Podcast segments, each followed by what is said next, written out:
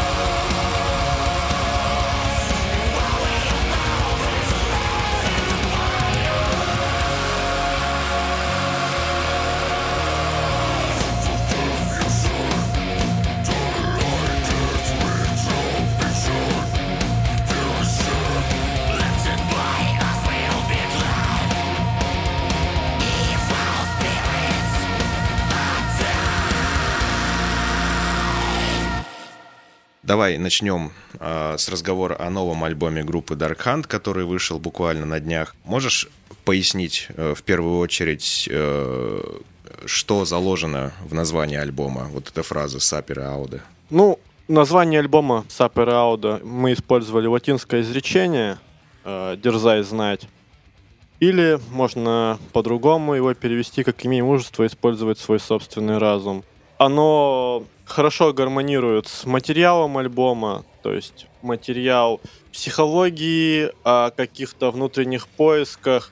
То есть песни достаточно разнообразные, но все более-менее связаны вот этой вот темой использования собственного ума. То есть, в принципе, альбом можно назвать концептуальным. Да, альбом можно назвать концептуальным, его связывает вот такая нек- некая тема поиска в себе, использования ума. Да, можно, почему нет? Очень хорошо. Немножечко предыстории. А, скажи, пожалуйста, почему вы выпускали так много синглов к альбому? Целых пять штук, если я не ошибаюсь. А, мы выпускали так много синглов, потому что мы бедные, и у нас не было средств на продвижение целого альбома. Зато откровенно. Да. Есть у меня такой вопрос про сингл I Am Sick. В 2018 году он выходил, и он вроде бы и исполнен как бы в рамках вот вашего стиля, и э, визуальное оформление у него э, как бы концептуально такое же, как у синглов и у нового альбома, но почему вы решили его, ну, как бы оставить отдельным синглом и не включать в альбом? Хотя вроде бы казалось, что он туда войдет. А, на самом деле, мне кажется, он довольно сильно отличается и по звучанию. Хотя, в принципе, да, концепция похожа, но вот именно аспекты звучания, аспекты нашего собственного звукоизвлечения довольно сильно отличаются. И, в принципе, наше состояние, когда мы его записывали, то есть, по сути, это как бы группа из предыдущей эпохи. У нас там очень много изменений произошло, поэтому было справедливо его не включать, чем включать. Угу, я понял. Вот. А можешь э, тогда рассказать, э, что за это время изменилось в группе, э, как вы сами, может быть, изменились? А, смотри, после первого альбома у нас был период, когда, в принципе, все музыканты, за исключением меня, сменились в группе. А, синглы 17-18 года были записаны плюс-минус уже в текущем составе но нынешнего вокалиста еще в нем не было. То есть, поэтому мы, соответственно, записывали uh, I Hope We Die с вокалом Абрея, а I'm Sick с вокалом Анны Синицы. И вот на нем уже засветился наш uh, текущий вокалист. Uh, в таком небольшом моменте в этой песне. Ну, собственно, можно сказать, это было его посвящение в группу. Вот. А вот уже после этого, можно сказать, наступил современный этап группы, то есть с, с неким устоявшимся составом и единым подходом к написанию вот текущего альбома свежего и вот тем, который будет за ним. То есть они вот прям связаны общими идеями, общим подходом к звуку, к звукоизвлечению и всему такому прочему. Ну и на едином оборудовании, соответственно, будут записаны. Смотри, а Тогда, если ты упомянул э, новый материал, я видел, что вы писали у себя в группе, что уже часть материала сочинена и вроде бы записана на новый альбом. Можешь вот рассказать, как бы в каком состоянии сейчас этот материал и когда мы его услышим?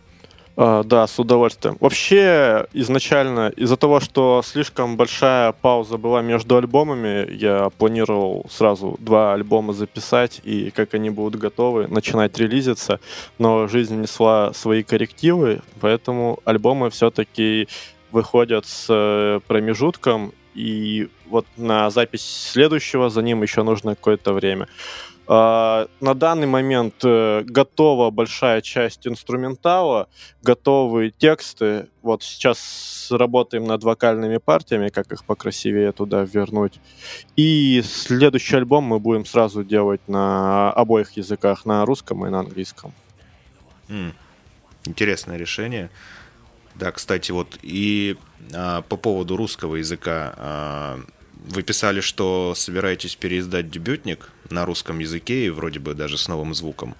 А как вы пришли к этому решению? Просто обычно, когда группы, ну, музыкантов спрашиваешь, не хотели бы они переиздать свой старый материал, там, с доработками, либо говорят, что хотели бы, но нет времени, а, либо, как бы, обычно там оставляют все как есть. Вот расскажи, как вы пришли к такому вот интересному решению? Ох, ну на самом деле, на самом деле ближе к первому варианту хотели бы, но нет времени. Но вот здесь будем выкручиваться, искать время. Возможно, это не сразу целиком альбом будет, возможно, это в рамках какого-то другого релиза будут подмешиваться песни из первого в новой версии с вот с текущим вокалистом, текущим составом, текущим звуком.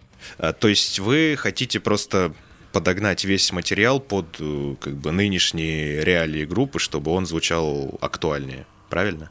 Да, именно так. Хочется придать ему актуальности, потому что очень нравится, как был написан материал первого альбома. Сейчас уже подход другой. То есть некоторые вещи так просто, как они были там, я уже не могу сделать. А мне нравится, как оно получилось там. И хочется вот как-то это все в новую оберточку обернуть. Ну и плюс, э, как я считаю, первому альбому было довольно мало внимания уделено со стороны аудитории. И вот хочется ей как-то его еще раз так скормить.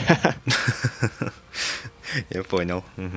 А, ну, вы еще не начинали работу над этим или уже что-то есть? Для первого альбома уже готова большая часть текстов на русском языке. То есть э, такой литературный перевод с партиями, переделанными под русский язык. То есть в плане этого уже большая работа сделана с вокальными партиями. Плюс мы иногда их пробуем на концерте использовать, то есть на русском языке вернуть эти песенки так такой подготовительный этап, в общем. Ну, то есть это не в этом году точно? Ну, год только начался, сложно сказать. Но вот сейчас в приоритете, конечно, будет над новым альбомом работа.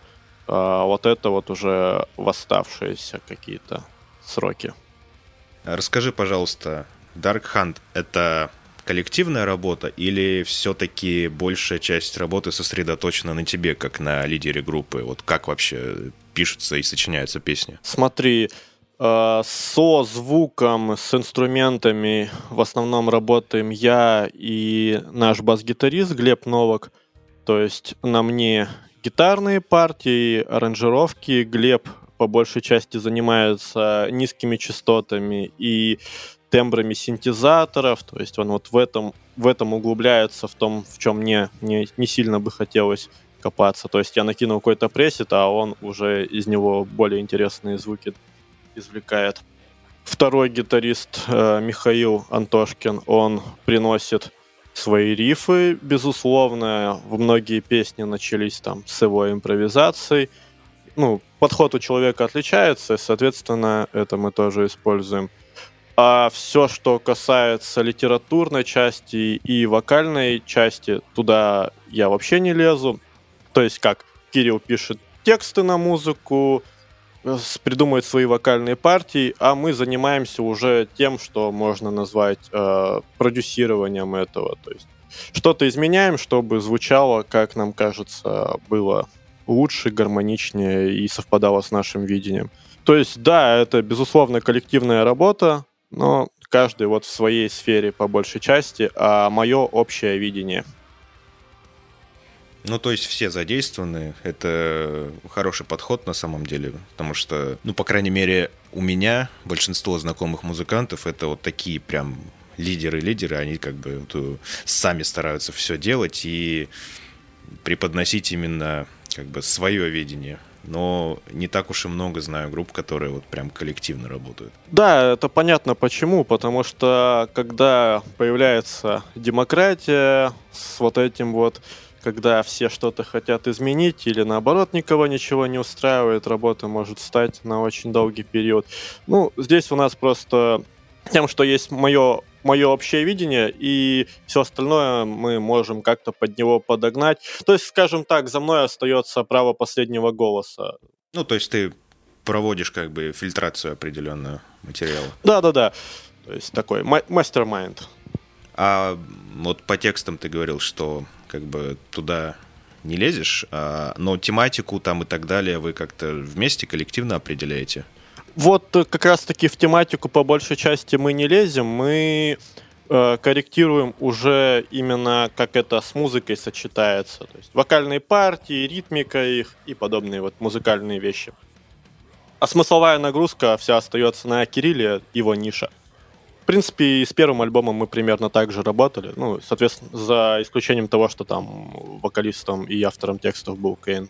Давай немножечко окунемся в прошлое. Группа, э, если верить как бы источникам, образовалась в 2013 году. Дебютник у вас вышел аж через три года, в 2016. А можешь рассказать, что вот э, вы тогда делали эти три года и вообще какие процессы тогда происходили в группе? Вы сразу начали писать материал? Да, то есть когда группа создавалась, у нас уже был определенный материал, но состав, состав группы, который был в 2013 году и 2016 году, это два разных состава, то есть там люди поменялись абсолютно все. Также после 2016 и на текущий момент там тоже за исключением одного человека весь состав переменился. То есть у нас вот во все вот эти периоды межальбомные много людей сменилось в группе, а сейчас у нас меняются барабанщики. У нас нет постоянного барабанщика, у нас меняются сессионные барабанщики. То есть у нас полгода с одним барабанщиком, получается поиграть полгода с другим. Вот, а возвращаясь к периоду 2013-2016 года, за это время у нас там были демки записаны, были релизнуты демки, мы играли много концертов, э, ну, местных, нарабатывали там нашу технику и все остальное прочее. Вот. И вот до, до первого альбома ну, мы чувствовали, что нам нужно как-то еще поработать над собой, и вот когда были готовы, мы, запи- мы его записали. Не хотелось там начинать с какой-то EP и прочее, потому что я не считал это чем-то серьезным. Ну, хорошо, вот вышел у вас э, дебютник в 2016 году, и спустя только 7 лет вышел второй альбом. И вот что происходило вот эти 7 лет, почему такой огромный разрыв между альбомами? Ух, ну, у нас менялся состав, опять же, типа, после первого альбома состав абсолютно переменился. У нас долгое время не было вокалиста, то есть мы писали музыку в отсутствии вокалиста, соответственно, не было какой-то мотивации супер быстро над этим работать. А, затем появился вокалист, а материала было очень много, уже хотелось, не хотелось, точнее, э, с какой-то небольшой работой врываться. Хотелось вот прям два альбома сделать таких солидных и уже с ними начать врываться в индустрию. Ну, соответственно, из-за всего этого оно все так затягивалось, переносилось.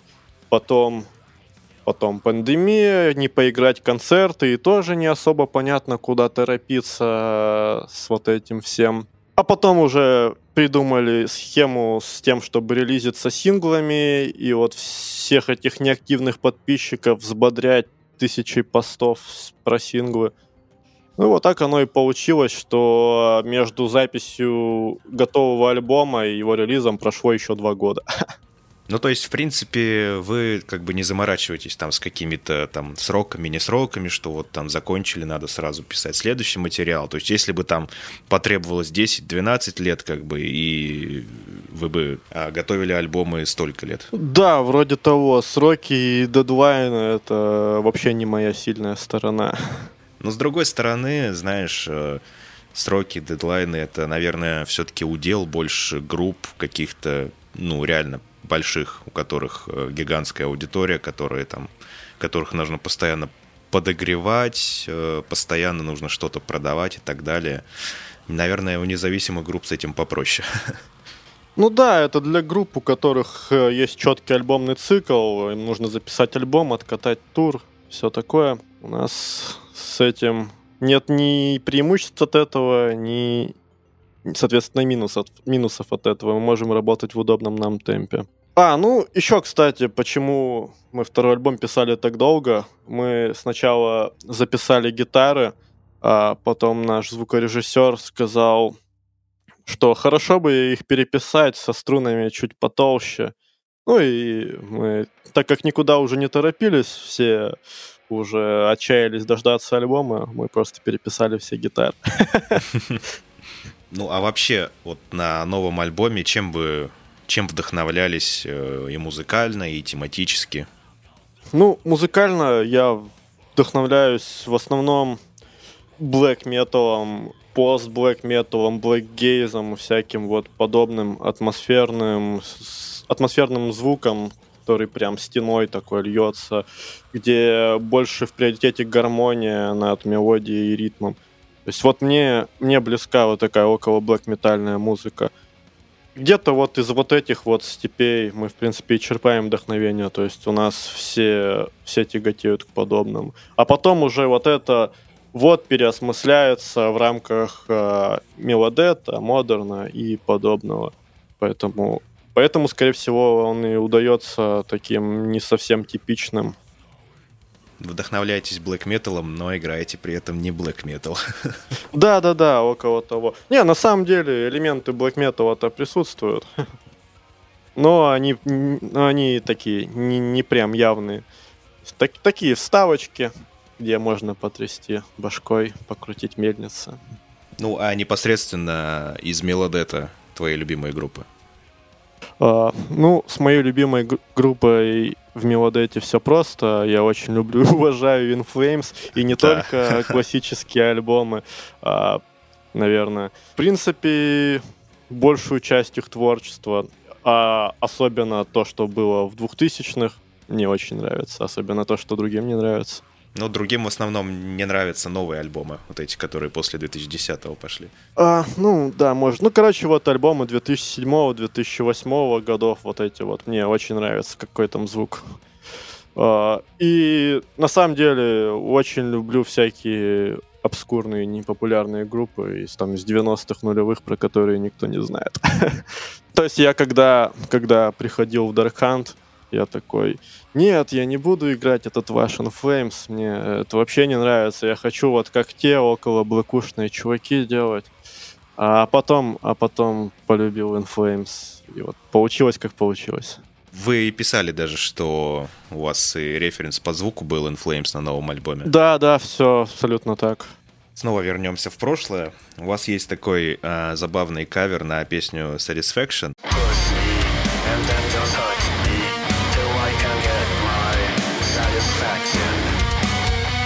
Расскажи, пожалуйста, как он вообще родился и как вам ну, пришло в голову его сделать и почему именно эта песня? Вот, опять же, этот кавер мы записывали в тот период, когда у нас просто не было вокалиста, а нам хотелось что-нибудь сделать и там напомнить о себе хотя бы своим подписчикам. вот. Ну, а так, по большей части, случайно получилось. Там, одно придумали, другое. Круто, давай доделаем.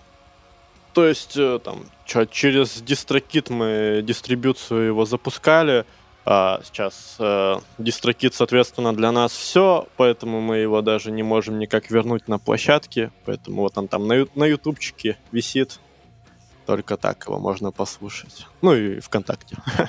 Но он, кстати, по-моему, неплохо залетел на ютубе, у него там что-то около... Там, по-моему, больше 10 тысяч просмотров, прослушиваний. А, да, воз, возможно, там его еще перезаливали, перезаливали ребята у себя. Тоже какие-то прослушки были. Ну, в принципе, как даже как вариант привлечь какую-то новую аудиторию, вполне рабочий, мне кажется. Да, почему нет? Ну, там вот из, из неоритма у ребят вроде все классно получается с каверами. Ну да, у них там уже целый альбом можно делать отдельный с каверами. Да, да, да. И Хаджу и Маджуи там тоже да, да, неплохо да. зашло. Угу. Так, окей. А можешь рассказать про э, метал-движуху на Дальнем Востоке? Потому что я, честно говоря, слабо знаком вообще вот с вашей сценой.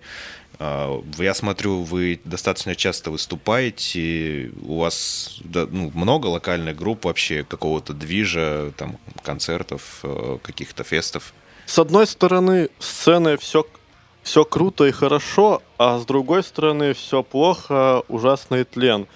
Э, смотря как смотреть. В общем, у нас э, есть большое количество групп, большое количество групп в разных стилях, абсолютно почти все они крутые, то есть очень высокая планка. Но, например, в том же Хабаровске, несмотря на большое количество групп, на данный момент осталась только одна подходящая для таких концертов площадка. То есть все, все эти мероприятия происходят, по сути, ну, вот, на одной площадке такого среднего уровня, то есть там на 300-500 человек, и совсем маленькие какие-то андеграундные тусовочки. Но на них тоже ходит довольно много народу, они часто повторяются, часто происходит там у, у хардкорщиков свой какой-то движ, там тоже, несмотря на то, что они на маленькой площадке, но они берут, короче, количеством вот этих мероприятий. Во Владивостоке там немножко другая ситуация. У них весь движ в основном вокруг, вокруг каких-то форумов. там типа Вирокса. То есть большие мероприятия, open air, но при этом мало внимания именно к такой клубного уровня, клубного уровня движухи. То есть там, например, на металл-концерты приходит не слишком много народу. Но опять же, у них есть своя сильная хардкор-тусовка. Э, многие, к сожалению, я в ней не особо разбираюсь, но вот по словам более знающих людей, то есть там у них есть определенная известность и в центральной России, и за рубежом. Вот. И во Владивостоке сильно инди-рок сцена, и она тоже такая частично экспортная. То есть и там в Китай и на запад России. И еще, с другой стороны, если посмотреть на нашу дальневосточную сцену, то есть группы, которые такие перебрались э, куда-то в центральную Россию, Москву, Питер, то есть они уже по факту не дальневосточные, но у нас из-за того, что тут, в принципе, население в регионе не слишком большое, они часто все еще ассоциируются с Дальним Востоком. И вот там из этих перебравшихся групп тоже много всякого сильного было. Ну и у нас есть Starkillers. Ну, это, наверное, самая крупная такая группа с Дальнего Востока. Ну, из металла, да, абсолютно точно. Э, по другим жанрам, типа вот всякого инди-рока, мне сложно сравнивать, потому что я не особо в этом разбираюсь. Ну вот там, там есть еще какие-то большие группы. Угу. Ну, вот за счет того, что у нас страна такая как бы обширная по протяженности, получается, у вас там такая достаточно обособленная тусовочка. Да, да, Дальний Восток обособленная тусовочка, и даже не то, что от Центральной России, да, и, и от Сибири, в принципе, такая отдаленные. Вот ближайшую аналогию, которую, наверное, можно привести, это какая-нибудь каскадия в Америке, где там своя black metal тусовка сформировалась с уникальным звуком.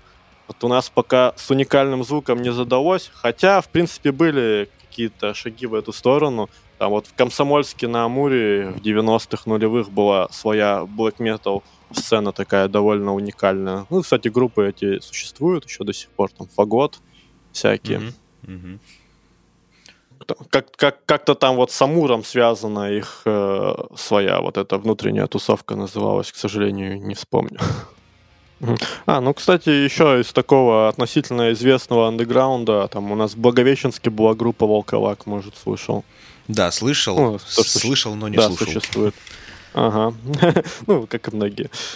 Вот они, они тоже живые, у них там даже какое-то ответвление есть, то есть у того же состава проект, но под фолк заточенный чисто, без блэка. Ну, я фолк, знаешь, так, 50-50, поэтому, угу. в принципе, не особо знаком. Ну, у них, кстати, у фолкеров тоже своя какая-то вот отдельная каста со своими приколами. Ну да, да, да. Вот там на тот же Волковак ходят в основном не металлхеды, а ребята э, реконструкторы, ролевики, вот из подобных да, вот да. Да. Угу. Так, ну хорошо. Сейчас будем закругляться с первой частью и переходить ко второй. И по традиции послушаем еще одну песню Dark Hunt. Какую? Э, послушаем песню The Side. Угу. Отлично, слушаем.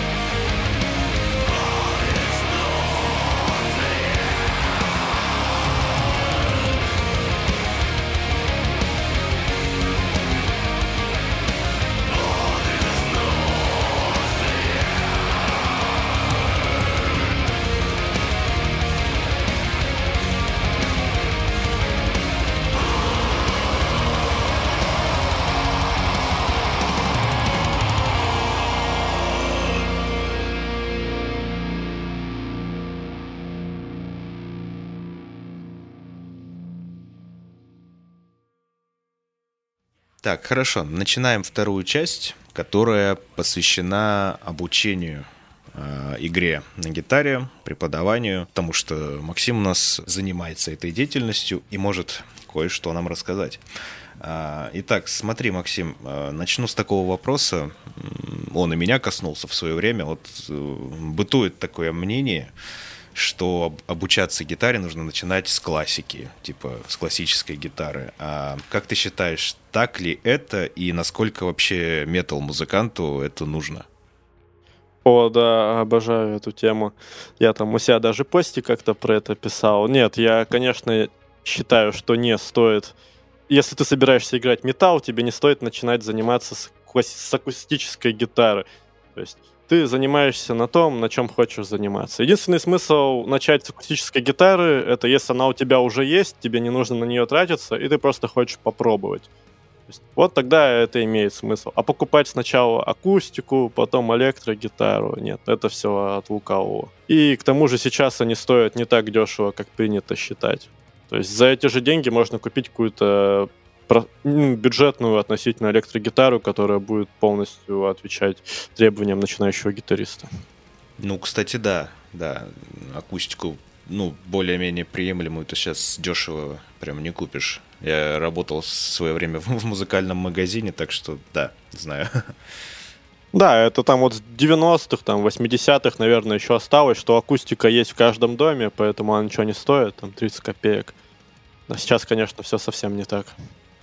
Тогда как новичку подойти к выбору инструмента? Вот если он, например, загорелся электрогитарой, вот на что ему нужно обращать внимание при покупке первого инструмента, чтобы как бы не взять совсем уж палку ну, скорее всего, при покупке первого инструмента ты ошибешься, поэтому стоит взять гитару, которая будет нравиться, и на которой тебе кажется, что тебе удобно играть. А лучше прийти с каким-то знающим человеком, чтобы он уже помог со своим опытом тебе приобрести инструмент, который не будет, ну, совсем паршивым, скажем так. Ну, то есть первый инструмент, он такой, чтобы попробовать вкатиться, скорее всего, ты не угадаешь. Я вот первые два раза не угадал, а потом уже купил себе из штатов Джексона.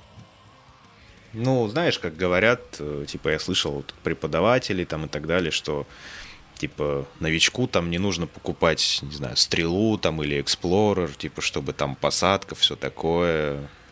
Как бы, насколько это вообще актуально. А вот, вот, кстати, про стрелу там мне на самом деле очень неудобно, но мне кто-то кто-то из гитаристов тусовки говорил, что там люди делятся на две категории. Кому удобно там ставить стрелу на ногу и играть, и кому неудобно. Вот я из тех, кому неудобно, поэтому, да, стрелу никому не рекомендую. А эксплореры, келли, очень удобная форма, ничем не хуже страта, супер страта. Гораздо удобнее, гораздо удобнее Леспола. То есть эксплореры всем рекомендую. Угу. Покупайте эксплореры, друзья. Да, смотри, с какого, в принципе, возраста, ну, ты считаешь, можно начинать обучение на электрогитаре? То есть, ну, там, детям, например, подросткам. О, ну, скорее всего, мое мнение здесь не то чтобы компетентно, то есть я сам никогда не преподавал детям. И, э, обычно к такой музыке приходят уже в каком-то подростковом возрасте, может даже в начале студенческого, это старшие классы, первые курсы университетов. Ну, я, я не знаю, кто захотел бы играть металл, будучи ребенком. Ну, не металл, но какой-нибудь э, любую музыку, которая исполняется на электрогитаре, да, там рок какой-нибудь легкий или там блюз, не знаю. Ну, просто я еще когда в детстве ходил в музыкалку, там были э, ребята достаточно такие еще детского возраста, которые уже обучались на электро. Ну, детский мозг, он пластичнее, они все быстрее схватывают. Наверное, чем раньше начать, тем больше каких-то определенных э, преимуществ будет. Ну, э, работа мозга у ребенка и взрослого отличается. Там что-то, что-то у ребенка будет лучше схватываться, что-то хуже. Э, то есть вот именно развитие какой-то мелкой моторики, слуха у ребенка наверняка будет лучше, поэтому имеет смысл как можно раньше начинать. А вот уже работа с композицией и аранжировкой, это все-таки такое с возрастом, с опытом, с наслышанностью приходит. Поэтому вот э, именно игрой на инструменте можно и прям совсем с детства заниматься. Э, все, все, что связано с аранжировкой и композицией, все-таки уже в более старшем возрасте. Наверное, каком-то подростковом или позже уже. Ну да, все-таки сочинение музыки, аранжировки там и так далее, это оно как бы приходит не с опытом игры, а, конечно, с наслушанностью. Чем больше слушаешь разной музыки, разных групп, тем как бы больше понимаешь, как это делается. Тут согласен. Так, следующий вопрос. Смотри, сейчас э, весьма популярные, я думаю, ты понимаешь, о чем я, весьма популярные такие постулаты о безупречной технике игры, да, такой чистейший. А, и, ну, не буду называть, конечно, имен, но я думаю, ты понял, о чем я говорю. А, вот ты как считаешь, насколько это важно? То есть нужно ли вообще гитаристу иметь такую вот прям кристально чистую технику? Или все-таки какие-то, ну, шероховатости там все это допускается? Ну, при игре живого человека какие-то шероховатости неизбежны, если, конечно, мы все не выравниваем в. Там, прям по сеточке. Но, скорее всего, это не имеет смысла, потому что это будет придавать роботизированность игре. Я, например, предпочитаю просто переписать все, чтобы было максимально ровно, но при этом не выравнивать. Потому что мне такой подход не особо близок. А если нужна прям идеальная ровность, ну, можно там с Guitar Pro извлечь медюшку, вставить ее в проект, ну, вот такое. То есть роботизированная точность не знаю, зачем она может быть нужна. То есть, но, но все равно придется стремиться играть ровно, придется стремиться играть метроном, потому что это просто звучит лучше. На концерте без этого будет так себе.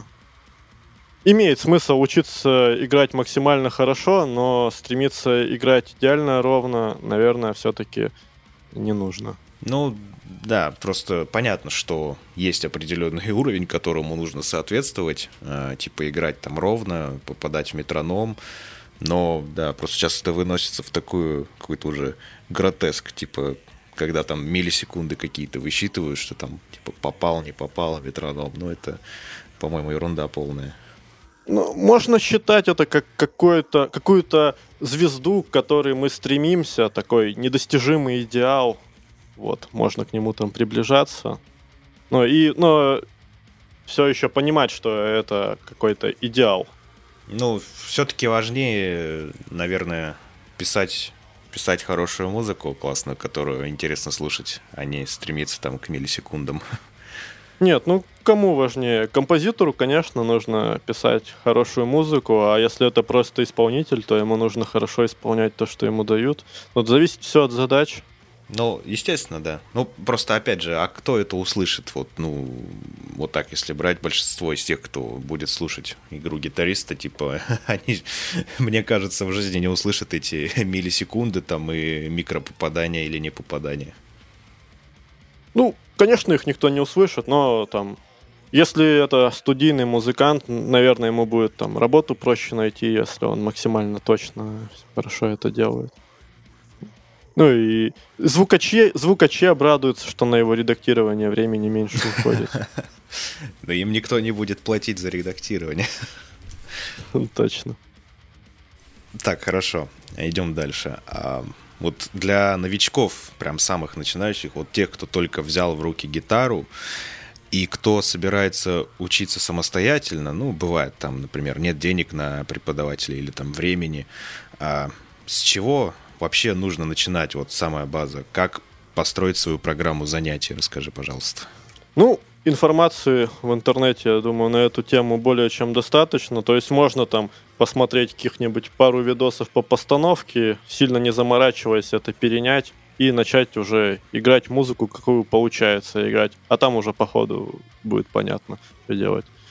То есть э, разобраться, какая музыка легко играется, а какая сложно, ну, не нужно обладать там 140 IQ, в принципе.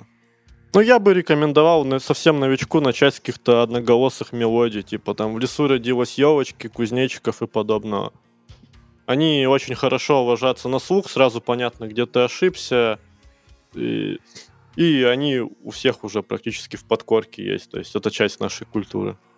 Ну, а вот такому начинающему э, человеку, ну, нормально, типа, учиться по Ютубу, ты считаешь? Просто тонна, как бы, видосов, тонна там информации, но она вся так, как бы, разбросана, не структурирована, и непонятно, кто нормально, как бы, преподносит информацию, кто нет, и, в общем-то, это все достаточно хаотично. Но я бы на самом деле порекомендовал взять какую-нибудь э, видеошколу или книгу с видеошколы более-менее авторитетного гитариста, который, который действительно умеет играть и у которого это все более-менее структурировано. То есть там у кого-нибудь трое статины была ритм-гитара в стиле хэви-метал. Вот. Я вот почему-то подобному, кажется, начинал учиться. Ну, когда есть система, то и заниматься, соответственно, получается продуктивней, последовательней и, в принципе, комфортнее. Ну, а ты сам как вообще обучался игре на гитаре? То есть э, у преподавателя или сам? Ну, и вообще расскажи про свой путь как бы гитариста. С чего начинал, как к этому пришел? У меня дома была акустика, но к ней я относился максимально прохладно. Мне отец такой предлагал научить играть, я вежливо отказывался. А потом потихоньку услышал металл, вкатился в него, а потом вообще услышал black metal, мне сорвало башню, захотел делать так же, купил себе черный Ibanez и начал играть рифы Dark Throne. То есть, то есть вот все. Я, то есть первое, с чего начал, это там какой-нибудь Transylvanian Hunger Throne. Все, там тоже 140 IQ было не нужно, там с первого раза получилось, и отлично. Ну и дальше уже появилась какая-то системность у этого всего. А там уже и ютубчик подошел, и всякие э, батлы гитарных преподавателей. Это переваривание инфы. Э, забегание то в одну степь, то в другую, перепрыгивание с одного на другое, на другое, а потом уже и до книжек всяких добрался, и вот там уже системность появилась, и все пошло пободрее. Ну и большой буст дало именно игра в группе, потому что тоже тоже дает определенную системность, то есть тебе нужно вот здесь и сейчас что-то уметь сыграть, а не тысячу лет там, менять постановку, добиваясь идеала какого-то. Блин, ну это жестко. Ты, получается, свой гитарный путь сразу начал с блэк металла. Да, да, да, да, да. Да, обычно там, ну, с какого-нибудь хэви металла начинают там, или там вообще с роковых каких-то вещей. Тут сразу Dark Throne. Нормально. Да, да. Но за, зато там сразу правая, ру, правая рука, хват медиатора, вот это тремоло, ага. чтобы рука не уставала. Все, все сразу. То есть то что, то, что у новичков хромает, тут оно у тебя сразу такое все вываливается. Ну да. И это получается, э, в каком году ты начал? Ну, году в 2012-2013 мы начал. Ага. А получается, ты вот как услышал металл сразу начал, или ты еще до этого, ну, типа, слушал и как-то хотел начать? Не, я там, там вот как раз-таки супер небольшой какой-то период времени прошел. Я такой послушал блокуху, понял, что это несложно делать, и решил сразу в это вкатиться. Мне было интересно.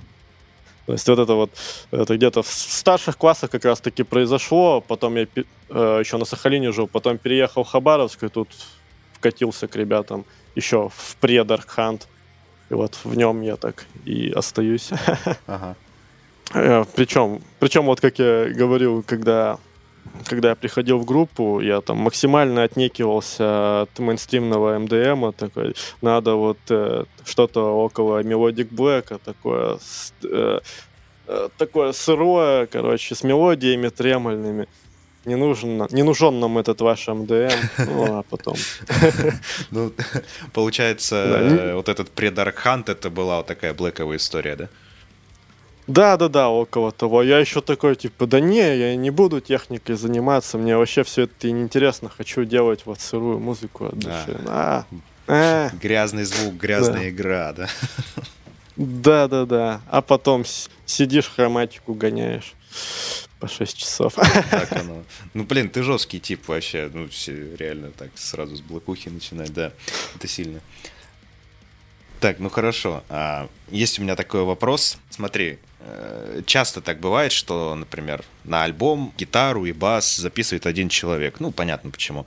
А угу. как считаешь, э, вот гитарист, изначально как бы оригинально гитарист, э, он может стать басистом, вот, ну, просто пересев, взяв в руки бас? Или все-таки этому инструменту нужно как-то, ну, обучаться отдельно, потому что там же своих нюансов дофига?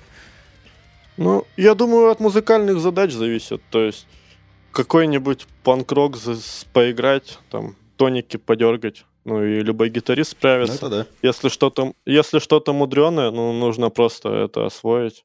На, на ту же игру пальцами там какое-то время придется уделить. Тут уже сходу не залетишь. Ну, игра пальцами, да. Я даже пробовал, ну, когда писал бас на альбом, а я бас-гитару держал там несколько раз в жизни в руках. Как бы, и я так попробовал по приколу, типа пальцами там что-то по, по, поиграть, это так сходу не сделаешь точно. Ну да, да, да, там постановочка тоже, все такое, надо, надо в эту тему немножко углубиться. Ну вот у нас, кстати, Глеб э, на альбоме почти все песни записывал пальцами, там совсем немного моментов, где он медиатором играет. Ну, вот. кстати, в металле, мне кажется, игра пальцами это, ну, так, типа, насколько это нужно, не знаю. По-моему, там все прекрасно медиатором в такой музыке извлекается. Ну да, опять же, все от музыкальных задач зависит. Ну, то есть и то, и то имеет право на существование. Ну, естественно. Где-то где одно уместнее, где-то другое. Как считаешь, а, метал-музыканту нужна, нужно знать сольфеджио, то есть разбираться в нотной грамоте, или это все-таки второстепенно? Ну, это язык общения, если остальные музыканты тебя могут понять без этого, но, может быть, ты можешь обойтись без этого. Если, если не могут, то стоит освоить. Так же, как, как, как с языком, там, не знаю. Ну, типа, знаешь, когда если даже ты не разбираешься в нотной грамоте, там, когда сочиняешь музыку, например, уже какое-то определенное время, ты как-то уже сам к этим правилам приходишь, ну, когда разучиваешь песни других исполнителей. Просто ты не знаешь, как это все называется. Да, абсолютно так. Ты приходишь к этому просто окольным путем и, скорее всего, более сложным, чем если бы изучил все это сначала. И, скорее всего, ты будешь еще теснее ограничен рамками э, правил музыкальной теории, чем если бы ты ее знал. Как-то вот так оно получается. Ну, возможно, да. А ты своим ученикам как э, даешь, ну, определенную базу там в нотной грамоте? Я ученикам сразу говорю, что я буду заниматься их техникой, Э, по теории, ну, только прям совсем абсолютную базу, чтобы вот как раз-таки находить общий язык и объяснять э, самые базовые вещи, где нужна элементарная теория музыки. Вот. А все остальное, ну, берешь учебник там музыкальной школы за второй класс и изучаешь. Угу. Ну вот я так вспоминаю свои вот э, походы в музыкальную школу. Я сольфеджио вообще просто ненавидел. Я его прям не мог переносить. Меня. я постоянно его пропускал из-за этого. Ну и, соответственно, поэтому с нотной грамотой у меня так не очень дружно. Да, понимаю. Окей, смотри. Сейчас будет короткая рубрика. Называется «Если бы». Смотри, я задаю тебе ну, гипотетические такие нереальные вопросы, вот, и ты на них отвечаешь. Если бы тебе оставалось жить несколько минут, какую песню ты бы послушал напоследок? Э, я бы, скорее всего, не заморачивался с этим. Ты ничего бы не слушал. Ну да, наверное. Я бы такое от осознания этого. Чего, блин? И все, и, и тут же умер. Умер от грусти. Да. Ну окей. А если бы ты мог э, выступить на одной сцене с любой группой, какая группа это была бы? я, я не люблю выступать. Да, ну, ну как не, не любишь? У вас, у вас столько фоток, видосов в, в паблике с ваших выступлений. Ты не любишь выступать? Да, ребята любят, я не люблю. А что так? Нет, ну, а, Мне не нравится концертный звук, мне не нравится концертная атмосфера. Я это аутист, скажем так. Мне нравится сидеть дома, чесать пузо и не спеша записывать гитары 7 лет на альбом. Я понял, типа твое призвание диванный гитарист. Да, да, да. А, а многие музыканты, с которыми бы хотел разделить сцену, уже мертвы. То есть вот та же Баттери, безумная, мной уважаемая, там, Квортон. Вот. А из ныне живущих, ну, Inflames, люблю я Inflames, что поделать. Угу. А, и вот ты очень, очень кстати, ты упомянул ушедших музыкантов. Если бы ты мог воскресить любого ушедшего музыканта, кого бы ты воскресил? Да никого бы я не воскрешал. Воскрешать только портить. Потом какую-нибудь дичь бы сотворили. Не надо такого. Блин, да, я в прошлом, э, в прошлом выпуске ребятам тоже задавал такой вопрос, и типа они ответили, они бы воскресили Курта Кобейна, чтобы посмотреть, как его потом бы засрали, что он скатился и начал выпускать фигню. Да, да, да, вроде того. А вот с текущими событиями от музыкантов вообще там страшно что-то ожидать. Нас вот там в Terrorist State записали на одном из музыкальных форумов. Да, и при этом музыку-то вашу все равно слушают и выкладывают, блин, в открытый доступ. Да, да, да, всякое такое. Окей, и тогда последний вопрос на сегодня. А для тебя есть какие-то табу в музыке? Тематически, музыкально, то есть вот чего мы никогда не услышим в Dark Hunt? Ну, чего мы никогда не услышим в Dark Hunt? Я вот все, что связано с рэпом, не люблю на самом деле. Так что, скорее всего, рэп-кора в Дарканте не будет. Это, это отрадно слышать. Да, просто ненавижу, блин. Ты такой, знаешь, как э, такой суровый металлист, как э, нас представляешь, и типа, блин, рэп там кал полный. Я вообще просто из-за того, что люблю в музыке мелодию, мелодию и гармонию mm-hmm. преимущественно, а рэп это такая музыка, основанная на ритме, поэтому она мне не особо близка. А, ну да, То есть да я вот собственно, как ты упоминал, да, что... Да, я вот такой европейский подход к музыке люблю, там, со стороны классики, можно сказать. Ну, то есть ты всякие хардкоры, там, металкоры жесткие не слушаешь? Да, я не люблю, когда ритм преобладает над мелодией и гармонией. Мне вот МДМ, Блэки и подобные вот штуки. Dark Folk еще очень люблю. Угу. Ну, конечно, там тоже как бы упор все на мелодию идет и на ритм. Да, да, песенки по три аккорда. Ну хорошо, тогда будем закругляться, наверное. А, Максим, спасибо тебе большое, что уделил время моему подкасту, пришел, а, рассказал много интересного. Спасибо тебе большое. Большое спасибо, что позвал. Было приятно поболтать. Надеюсь, вам было приятно послушать. Да, кому было неприятно, можете отписываться. Пожалуйста. Да-да-да. Да, да, но это все шутки. Ссылку на паблик Dark я оставлю в посте с этим выпуском. А, переходите, слушайте ребят, поддерживайте их новый альбом. Он вышел просто бомбическим. А, ну, а я с вами прощаюсь. Услышимся в следующих выпусках. Всем пока. И пока, Максим. Сапер аудо, чуваки, не забывайте использовать свой разум. Да, все, счастливо.